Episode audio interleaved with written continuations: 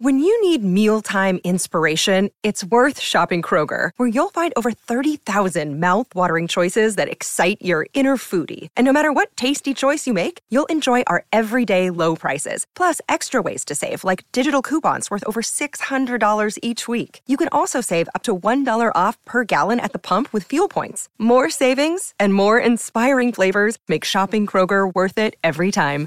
Kroger, fresh for everyone. Fuel restrictions apply. Another day is here, and you're ready for it. What to wear? Check. Breakfast, lunch, and dinner? Check. Planning for what's next and how to save for it? That's where Bank of America can help. For your financial to-dos, Bank of America has experts ready to help get you closer to your goals. Get started at one of our local financial centers or 24-7 in our mobile banking app.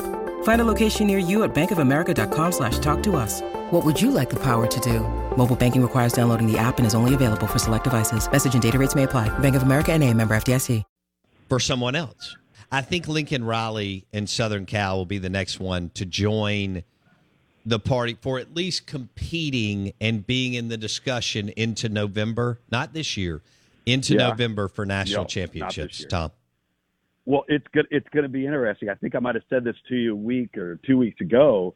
I find it inter- uh, I find it very fascinating that yes, while this is a money grab, and it is, we're talking about a thirty million dollar payout versus a minimum of what's going to be likely a seventy million dollar payout to SC and UCLA. The trade off is it is much easier to travel from the East Coast to the West Coast to play a football game. It's an entirely different animal to travel from the West Coast to the East Coast, do noon kickoffs, and then, oh, by the way, what happens when you have to line up and play Wisconsin in late November on the road in your UCLA? Or you have to play at Penn State in November and it's 25 degrees. That part of things for SC and UCLA, I think is going to be a little bit of a wake up call. And like I said to you, I do remember saying this to you last week. They went from a non line of scrimmage league to a line of scrimmage league now. And I think that's going to be a bigger adjustment than people think. Agree. Tom Luginbill on the Corona Premier guest line. I'm looking at Bama's and Georgia's schedule, and it looks like a pretty much a cakewalk to me. Uh, if I had to Mm-hmm. bet today, um, if I had to, you know, lay a bet down, I would say they're both 12 and 0 when they when they go to Atlanta. How do you see it? Yeah, I think barring an injury, when you look at their roster profile and you look at what they've got coming back, you know, it, could you lose focus and have a lapse and lose a close game? Sure. Um, but again, and I've said this to you going back years, if you're going to have a chance to beat those two teams, they're going to have to do something to help you. They're going to have to screw it up because you're not just going to do it mano a mano.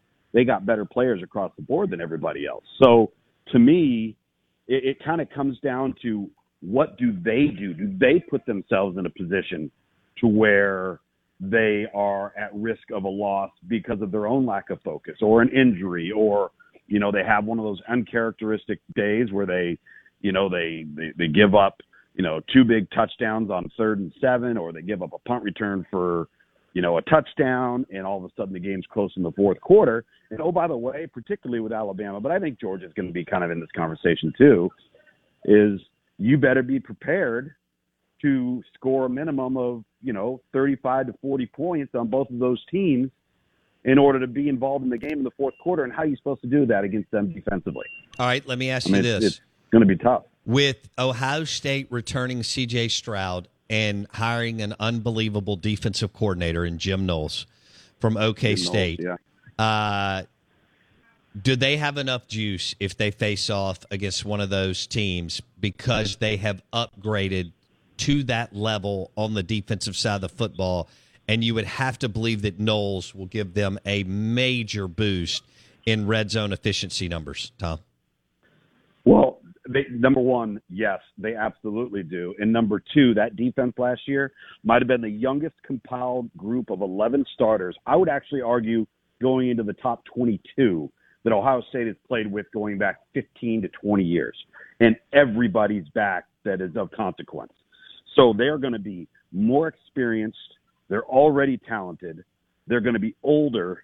And then to your point, they're going to have a coordinator coming in there that flat out knows what he's doing and is going to be dealing with much better players than the players they had at Oklahoma State. And we saw what Oklahoma State was able to do on defense, particularly when it came to sacks and when it came to points allowed. I mean, Oklahoma State was shutting people down last yeah, year. They now were. I think with Ohio State, yeah, Ohio State's personnel, there's no there there's no question given that offense.